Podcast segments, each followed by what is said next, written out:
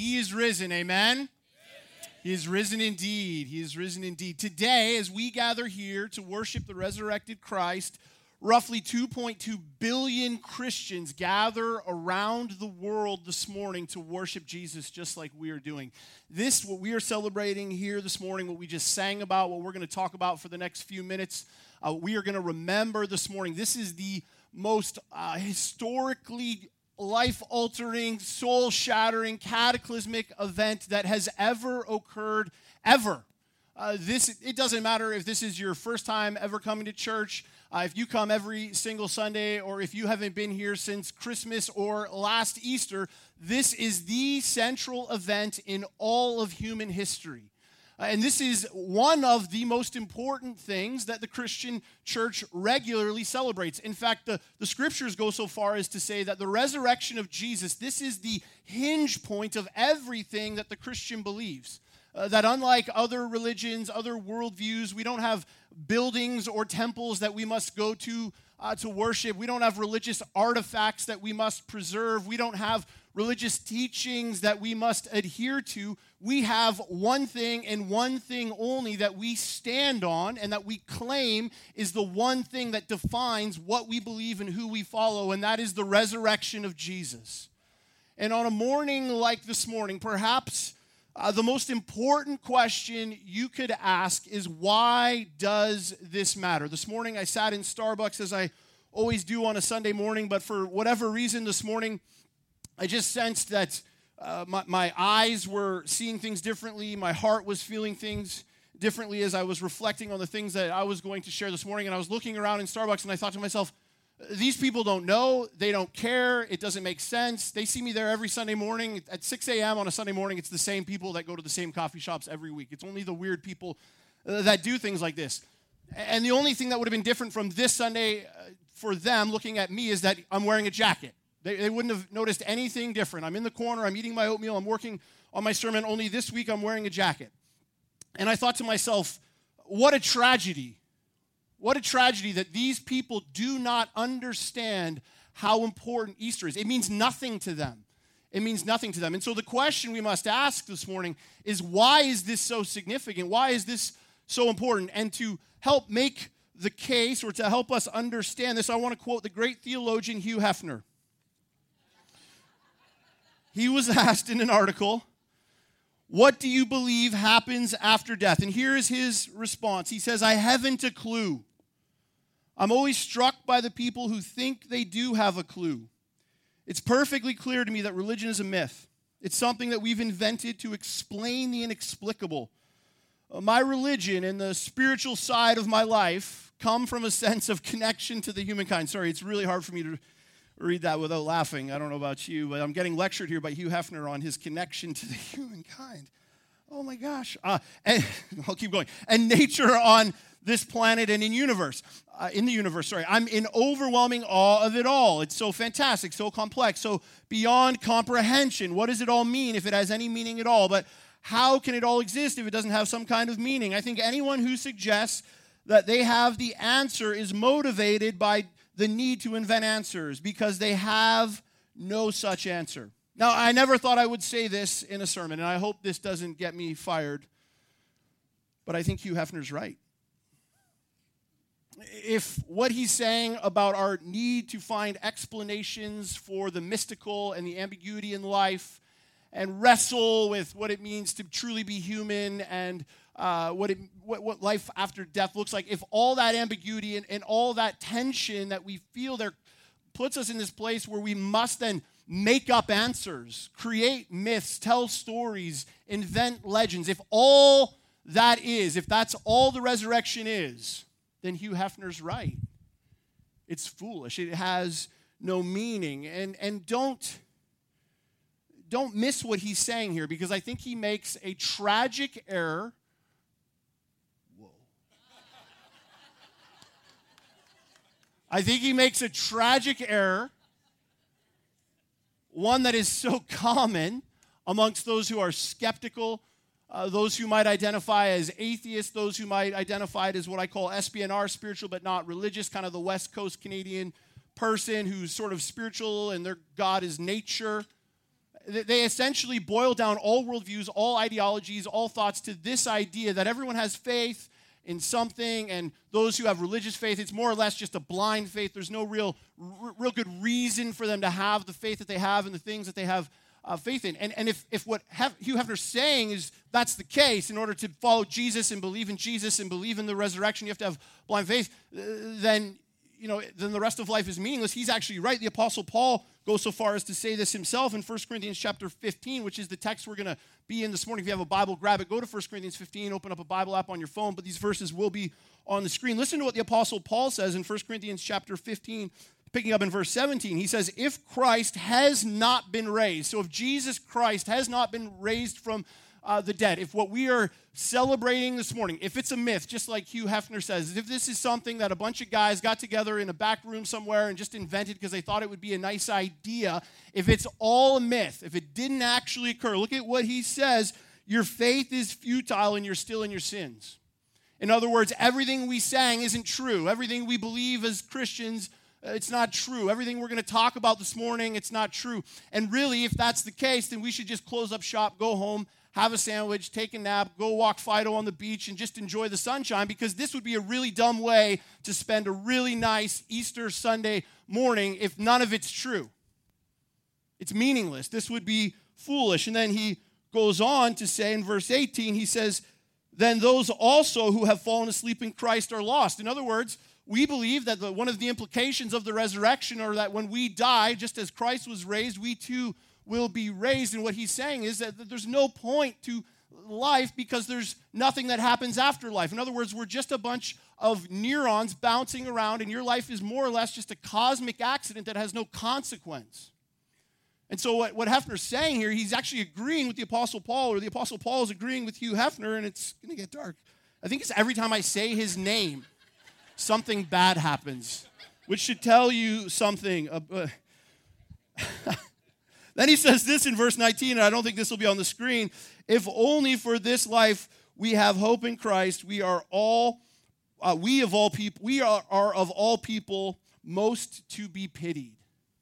In other words, how foolish, how silly for us to give all of our lives to something that is a lie, something that is a myth, something that isn't real, something that we, we just made up because we couldn't sleep at night thinking that this is all there was to life. But here's the beautiful reality of what we're here to celebrate this morning. Here's the beautiful reality of what Christianity teaches, what the Apostle Paul is going to lay out for us this morning. Is that we're not called, we're not asked.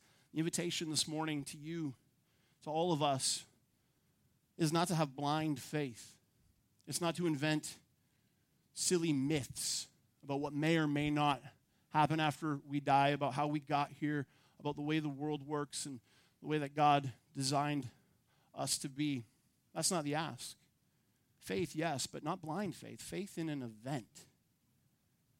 Faith in something that either did or did not happen. Faith in the resurrection. See, this morning, the claim is Jesus did indeed rise. But the question is did Jesus, did he, was he raised from the dead. Tim Keller, who we quote often, said this about the resurrection of Jesus. He said, If Jesus rose from the dead, then you have to accept all that he said. If he didn't rise from the dead, then why worry about any of what he said? The issue on which everything hangs is not whether or not you like his teaching, but whether or not he rose from the dead. See, if Jesus did rise, then what he said about himself is indeed true. We have to at least deal with the reality of who Jesus claimed to be. If he didn't rise, if it's just a myth, then all of it is meaningless. Just like the Apostle Paul said, just like Hugh Hefner said, it's inconsequential. It's just a myth. It's just something we made up. But if he did rise, if he was raised from the dead, then there are implications that we have to wrestle with, that we have to deal with. And so, what I want to do this morning, what, what, what I want us to press into is asking and answering the question Did Jesus actually, was he raised from the dead? And the Apostle Paul in 1 Corinthians 15 actually lays out for us a case by which we can, we can test the claims of Christianity. And this is one of the things I absolutely love about the way that the Bible lays out the case for Jesus is it actually lays out the case for the resurrection of Jesus in such a way, not that it asks you just to have blind faith. Faith, yes, but faith in an event, faith in a fact, faith in something that did or did not happen. Because what the Apostle Paul is going to do here is he's going to actually give us a historical argument for the resurrection of Jesus. And then it's up to us to decide if we believe the case that the Apostle Paul is making. And so, if the resurrection of Jesus didn't occur, if it's not real, if it didn't happen, then the rest of Christianity goes by the wayside. But if it did, if he was indeed raised, if 2.2 billion people who are worshiping the resurrected Christ this morning are actually worshiping the resurrected Christ, then there are implications and we must indeed deal with them. So 1 Corinthians chapter 15, picking up in verse 3, the apostle Paul says this, "For what I passed on to you, for what I passed on to you as of first importance. So the Apostle Paul is about to lay out for us something that he describes as of first importance. Now, in 1 Corinthians chapter 15, the Apostle Paul is making, uh, an, the entire chapter is him making a treatise or him, him defending the resurrection of Jesus to a group of people who are skeptical about Christ's resurrection. He's writing a letter to a church that were unsure of what they believed about the, the resurrection. So the Apostle Paul here in 1 Corinthians 15 is he's pleading with this group of people to believe the gospel, to believe in the resurrection. And he starts by saying, I'm going to give you what's of first importance. Now I want you to think about this for a second. If you were going to write a letter to a group of people and you were going to start by writing what was of first importance, like what would you write about? Like yesterday, I filled up my car with gas, and I would probably go like, "Is there a way to get around the whole carbon tax thing? Because two dollars a liter just ain't working for me, right? Like, first importance, like maybe there's a way to end world hunger or human suffering or, or, or maybe there's a way by the grace of god that we could actually watch youtube videos and text at the same time like, I don't know how we haven't figured this out. These are important issues, right, that we want solutions to. But the Apostle Paul doesn't start there. Sorry, that was, I was just kidding. Here's what he says is of first importance. Look at what he says, second half of verse 3 that Christ died for our sins according to the scriptures. The Apostle Paul says this is the most important thing that Jesus Christ died on the cross. Now, why is this the most important thing? Well, it's the most important thing because if you understand who Jesus is, Jesus was God with skin on. He was the God man. And he came from heaven to earth in pursuit of people. He came and lived a perfect life, the life that you and I should have lived. He came to live the life that God designed all people to live, but that we all fall short of. And the reason he did it was so that he could display to us what it truly meant to be, what it truly means, rather, to be human. He wanted to put that on display so we could see the ways that God intended us to live. But when we look at the life and ministry of Jesus and the way he lived and the things that he taught, we recognize that we all fall short in some way, shape, or form. We all do things that we know we shouldn't do, but we also don't do things that we know we should do. And so, if we're honest, if we're real, and if we wrestle with that, we, we believe we're good people, but we actually know we're not good people we actually know that there's a sense of brokenness in us, that there's something that is wrong with the human condition. You don't have to look very far to really come to terms with this reality. Just look outside, look around our world, look at the things that are on the news, look at the things that we encounter every single day. There is human suffering that could be solved. There's brokenness in our own neighborhoods that we could do something about that we don't. There's orphans that live in our city and we have extra bedrooms. All of this is evidence to the fact that we are indeed broken because we do not live up to the ways that Jesus lived because he lived a perfect life. But he didn't just live a perfect life. He didn't just live a perfect life and then say, live like me, be like me, live up to my example because he also went to the cross. And that's what the Apostle Paul is talking about here that Jesus Christ loved us so much that he didn't just sit up in heaven and said, Be better, try harder, do more. How come you're not religious enough? Why don't you go to church every week? Why is the last time you were in church last Easter? Why didn't you dress as nice as Chris dressed? Why are you such a jerk? Why don't you love your neighbor? Why don't you do more good stuff? He didn't do that. He came from heaven to earth. He entered into the brokenness. Think about this the God that spoke the universe into existence came down demonstrated it for us the ways that we are supposed to live, but then also died for us on the cross, taking all of our sin, taking all of our brokenness, taking all of our shame. And the way we talk about this here at West Village is that He died the death we deserve to die. That we, we deserve death because of the brokenness, because of our sin, because of our rebellion, because of our treason against God, because of the ways that we don't even think about God, don't even love God, don't even look to God. And while there's a sense in which that's hard to hear, there's a reality that we have to we have to I want you to feel this with me this morning that God actually loves you. That that's a demonstration of his love for you, that he didn't leave us, he didn't leave you, he didn't leave me in our brokenness. He didn't just sit up in heaven and say, Get up here, try and figure it out. But he came in, he rolled up his sleeves, he entered into the frailty and the brokenness of humanity, and he says, Listen, I know you can't, so I will. I know you can't do it, so I will do it for you. I know you can't measure up. So here, listen, here's a gift my righteousness, my goodness, my perfect life for you, my death in your place for your sins, for your brokenness. And so, if you hear nothing else this morning, if this is all new, you haven't heard this before, some of these words don't make sense to you, here's what I want you to hear. Here's what I want you to feel God loves you. God loves you so much that he would actually lay down his life for you and it's good news. And so the Apostle Paul says Christ died according to the scriptures for our sins. Then he says this in verse 4 that he was buried and that he was raised on the third day. As we've already said, this is the central claim of, of the Christian teaching. This is the central claim of the Christian religion that if Jesus Christ was still uh, in the tomb, that if we could go visit him, if there was an artifact somewhere and his body was in there, then the rest of Christianity would go by the wayside. But the, the reality is, the claim that the Apostle Paul is going to make here is that that's not where the story ends. That the Spirit of God actually breathed life into Jesus, brought him back from the dead, and that he was raised. And as Tim Keller said, and as the, the Apostle Paul is going to plead with us this morning, and as I'm going to plead with us this morning to come to to this place where we would actually believe that if this is indeed true, then the implications of what Jesus also said are true. That it's not just a nice historical fact that there was a guy named Jesus, he died on a cross and came back to life, but that there's a God who loves you, there's a God who cares about you, there's a God who made you and wants to know you. And Him sending Jesus, that is His way of screaming to you that He is real, that He loves you, that He wants to know you. And so we need to wrestle with whether this event actually occurred. Now, the Apostle Paul is going to go on to make some claims about how we can actually know that this event happened. Look at what he says next in the second half of verse 4. So he says, Jesus died, that he was buried, that he was raised on the third day. And then he uses this little phrase to describe the resurrection of Jesus. He says, according to the scriptures. What the Apostle Paul is doing here is he's appealing back to a portion of the Bible that we refer to or talk about as the Old Testament.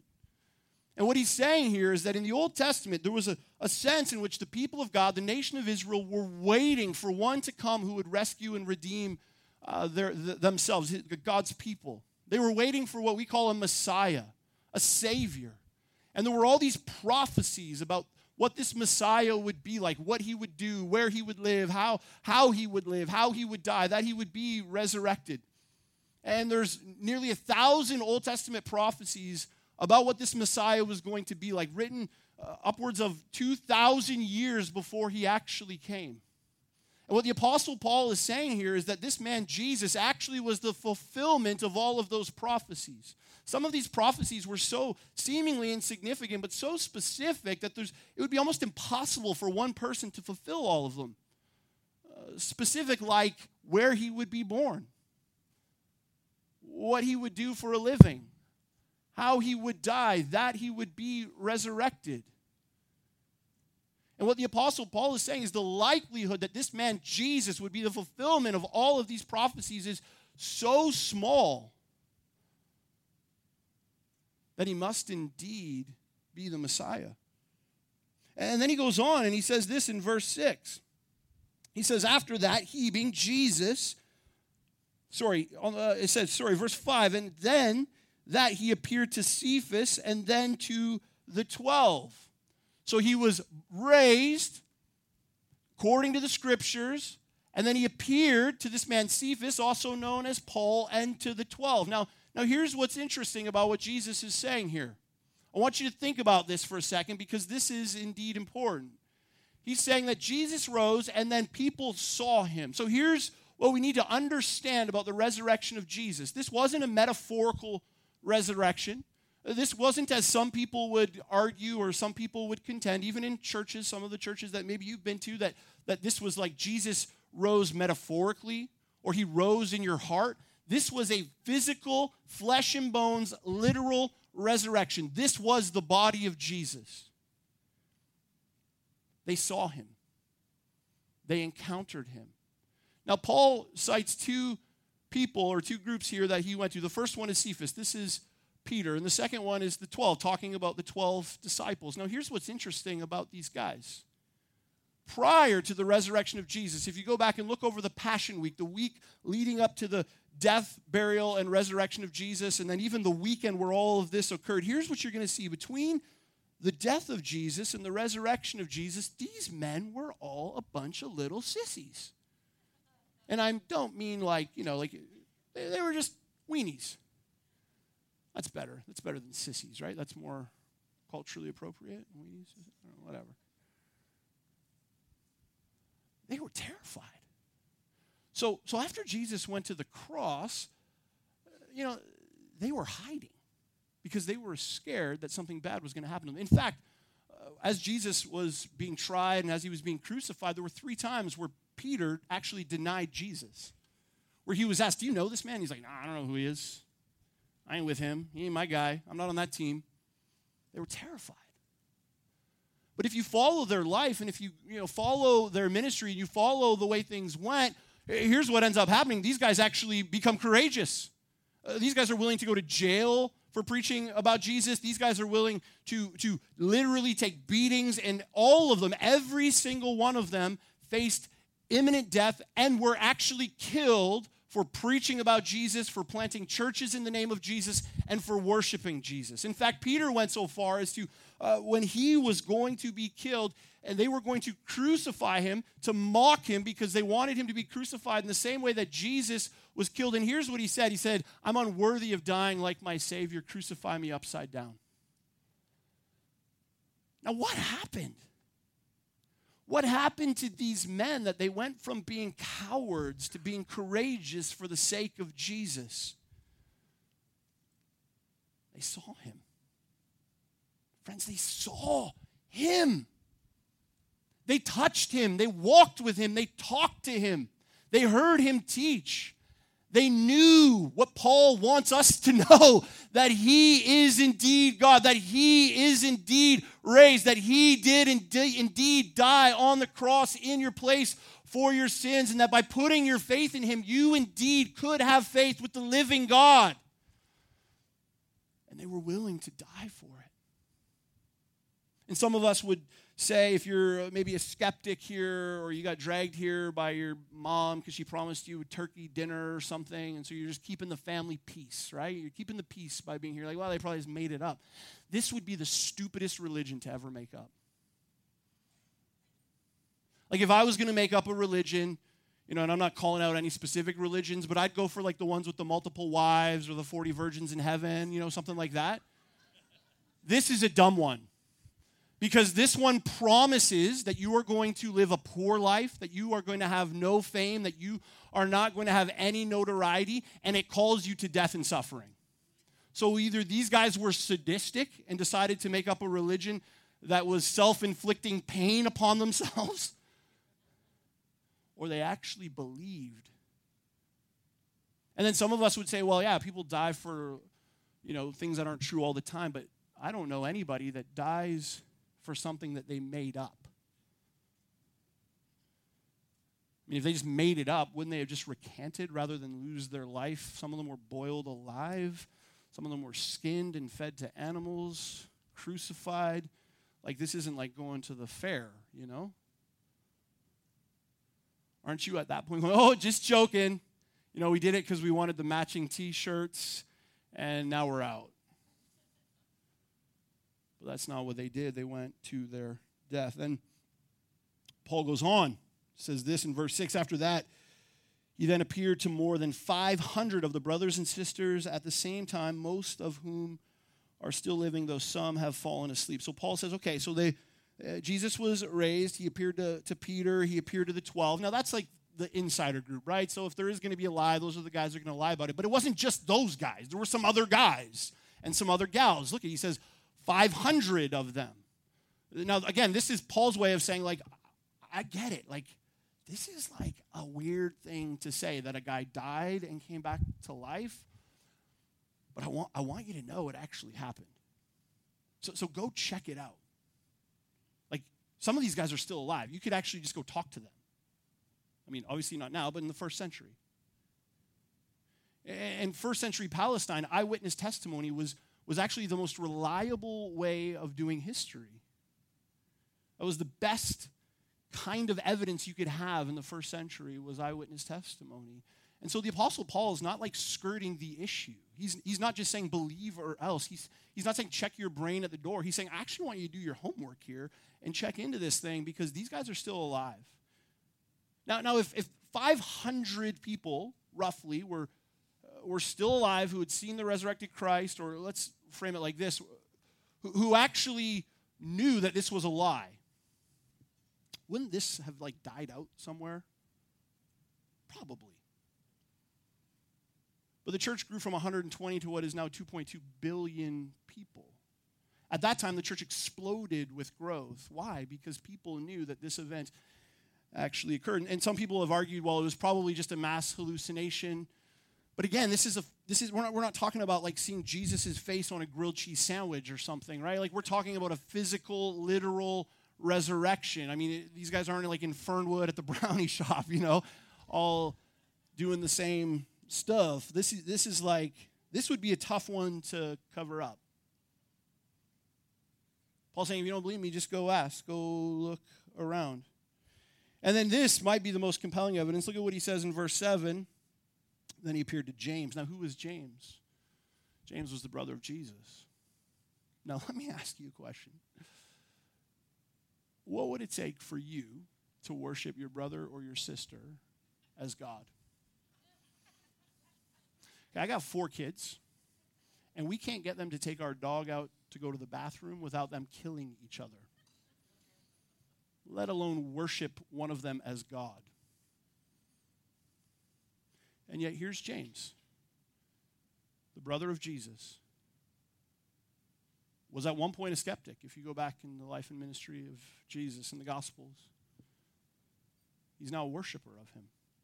Wrote a book of the Bible, planted churches, preached sermons, calling people to worship the resurrected Christ, and even went to his death claiming that Jesus Christ was Lord and was raised. And then look at what look at what Paul says next. And last Last of all, verse 9, or verse 8, sorry, last of all, he appeared to me, talking about himself, talking about the Apostle Paul, as to one who was abnormally born. If you know the story of the Apostle Paul, the Apostle Paul was actually instrumental in the crucifixion of Jesus. He was hostile to the gospel, he was hosp- hostile to Jesus, he was hostile to the church, he was hostile to Jesus' followers. Uh, he, he, wasn't, he, he wasn't just, you know, ambivalent or apathetic. He was actually actively trying to suppress the church from growing. If people were coming to faith in Jesus, the Apostle Paul was trying to get them put into prison or killed. This is what he did. And then something happened in the book of Acts, Acts chapter 9. The Apostle Paul has this experience. This is what he describes as, uh, he says here, um, as to one abnormally born. He has this experience or this encounter whereby he actually sees, physically sees the resurrected Jesus. And he's changed and he's transformed. He goes from persecuting uh, Christians to planting churches. He goes from murdering Christians to preaching Christian sermons. Uh, he goes from beating Christians to taking beatings for the sake, for the name of Jesus. He's written, uh, wrote rather much of the New Testament and is one of the most influential followers of Jesus who has ever lived. What happened to him? He had an encounter. He had an encounter with Jesus. See, it's not enough to just know the facts. It's not enough to just have, uh, you, you, know, a, a set of historical arguments for why we should believe the resurrection of Jesus, there has to be this sense in which we have an encounter with him. where we actually see him and we're changed and we're transformed. This isn't something you can just know your way into. You have to actually come to this place where you see Jesus and you're changed and transformed by him. And is it possible that this morning could be the morning where you actually have an encounter with the risen Lord? And some of you would say, no, no, no, no. I'm just here to check off some boxes on my religious score sheet. I'm just here to keep the peace with the family. I'm just here because this is what you're supposed to do on holidays like this. The Apostle Paul wasn't looking for Jesus, but Jesus found the Apostle Paul. And is it possible that this morning you're just here? You're not looking for Jesus, but Jesus is actually looking for you. And while he indeed wants you to know things about him, ultimately what he wants you to know is him. And it's Easter morning, and so I'm, I'm a preacher, and so I'm going to ask you to let me do something this morning. I want to plead with you to give your life to Jesus, to put your faith in Jesus, to put your hope in Jesus, to put your trust in Jesus, to see Jesus, to see the resurrected Jesus, and humbly, like the Apostle Paul did, humble yourself, submit yourself, and give yourself over to Him, that you too might become one who's abnormally born. What a great day to do that. Easter, the day that you met Jesus, the day that we met Jesus. And so the question we must answer is why does all of this matter? It's where we started. Why does it all matter? We'll look at what the Apostle Paul says. If you have your Bibles, turn over one page. These verses will be up on the screen, 1 Corinthians chapter 15. And Paul says a lot about the implications of the resurrection, but I want to hone in on one thing that he says. Here's what he says When the perishable have been clothed with the imperishable, uh, and the mortal with immora- uh, immortality, then the saying that is written will come true. Death has been swallowed up in victory. In other words, what he's saying is when, when you recognize that there's more going on in life than just the physical, what you can taste, see, and touch, when you actually put your faith in the resurrected Jesus, listen to what he says. This is important. He says, Death has been swallowed up in victory. That according to the the naturalistic way of viewing the world that when we all die, they put our bodies in a box, they bury them in the ground, and we just become worm food. But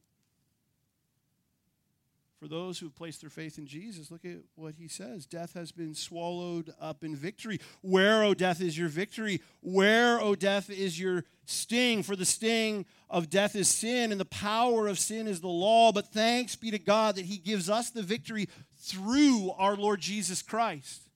In other words, what the Apostle Paul is saying here is when you place your faith in Jesus, when you become like the Apostle Paul and those before him who are, are, are abnormally born, when the, the immortality, when the, when the natural becomes supernatural, when the Holy Spirit enters into you, when you have this encounter with the, the resurrected Christ, the living Christ, something significant happens. His victory becomes your victory. His life becomes your life. His death becomes your death. And listen to me, friends. Listen. His resurrection becomes your resurrection. The Apostle Paul calls Jesus the first fruits of the resurrection. In other words, he's the one who went first. And those who have placed their faith in Jesus, if you are here this morning and you've placed your faith in Jesus, then just as he rose, you too will one day rise. That death will not have the final word, that sin does not have the final word in our lives. But we walk in the victory of Jesus Christ. And so this morning, the invitation of Easter, the invitation of the Apostle Paul, the invitation of myself, the invitation of Jesus is for all of us to place our faith in Him. That we would walk in the victory of Christ, that we would look at Jesus and we would see His resurrection as our resurrection, that we would see all the brokenness, all the pain in our world, and we'd recognize that there's nowhere else we can go. Nobody else has the answers. Science doesn't have the answers. New age spiritual gurus don't have the answers. Religion doesn't have the answers. But Jesus Christ, resurrected, Lord and Savior, has the answers. Amen? I'm going to invite the band to come up. And as they come up, I want to close by asking a question How then do we respond? How then do we respond to this? If you're here this morning and you're not a follower of Jesus, how do you respond to this? There's a couple things that I want to say. Got to weigh this out, right? Apostle Paul makes a claim, makes a case. You got to test that claim. We're not asking you to check your brain at the door. We're not asking you to not think. We're not asking you to not press into some of the claims that Paul makes, that Jesus makes with regards to the resurrection. There's, there's a sense in which that is the case. But here, here's what I would say to you that in the same way you want to test the claims of Jesus, that you want to test the claims of the resurrection, that you want to test the claims of the Apostle Paul, you want to, doubt, like, we doubt that? I doubt that. It's okay. Where else are you going to go? See, one of the great lies that we believe is that you have to have faith to be a Christian, but you don't have to have faith to believe something else. So, what do you believe right now? Like, if you're here and you're like, I don't believe any of this, this is hocus pocus, well, what do you believe? Because you have faith. Right? Your faith is like almost like a commodity that you have to place into something. And, and do you do you give your belief system the same rigor? Do you doubt your doubts? Do you, do you, do you put your, your belief system through the same, like, I just connect to Mother Nature? What does that mean? Why don't you doubt that? Well, it makes me feel good. Well, who cares how you feel? Truth matters. Feelings, eh, I don't feel like doing a lot of things that I got to do. But, but there's another reality. So there's this side, right? Facts, got to test the claims, doubt your doubts, what's your faith in. But there's this other side. And that is this that facts can only get you so far. And you have to decide between you and Jesus what you believe is real, what you believe is true. And so I'm, I'm going to ask you if you're, if you're here, you're not a follower of Jesus, this is all new to you. Here's the ask ask Jesus if he's real. Just ask him. In a minute, we're going to sing, we're going to take communion. I'll walk us through all that in just a second. But that's your time. Just like the Apostle Paul, who was like one abnormally born, that's your time, that's your moment, that's your opportunity to have that encounter with the resurrected Christ. And so I'd invite you to, to ask Jesus to make himself known to you. And I'd invite you to place your faith in him, to put your faith in Jesus. Now, those of us who are here who are Christians, what's our response? It's good news, amen? Amen? So, what are we going to do? We're going to sing. We're going to sing our faces off this morning. We're going to worship Jesus. We're going to we're going to sing about his goodness. We're going to sing about his grace. We're going to sing about the hope that we have because of his resurrection. Why, West Village? Why? Because our God is risen. When we sing to him, he hears us. When we pray to Him, He hears our prayers. When we confess our sin to Him, He forgives us.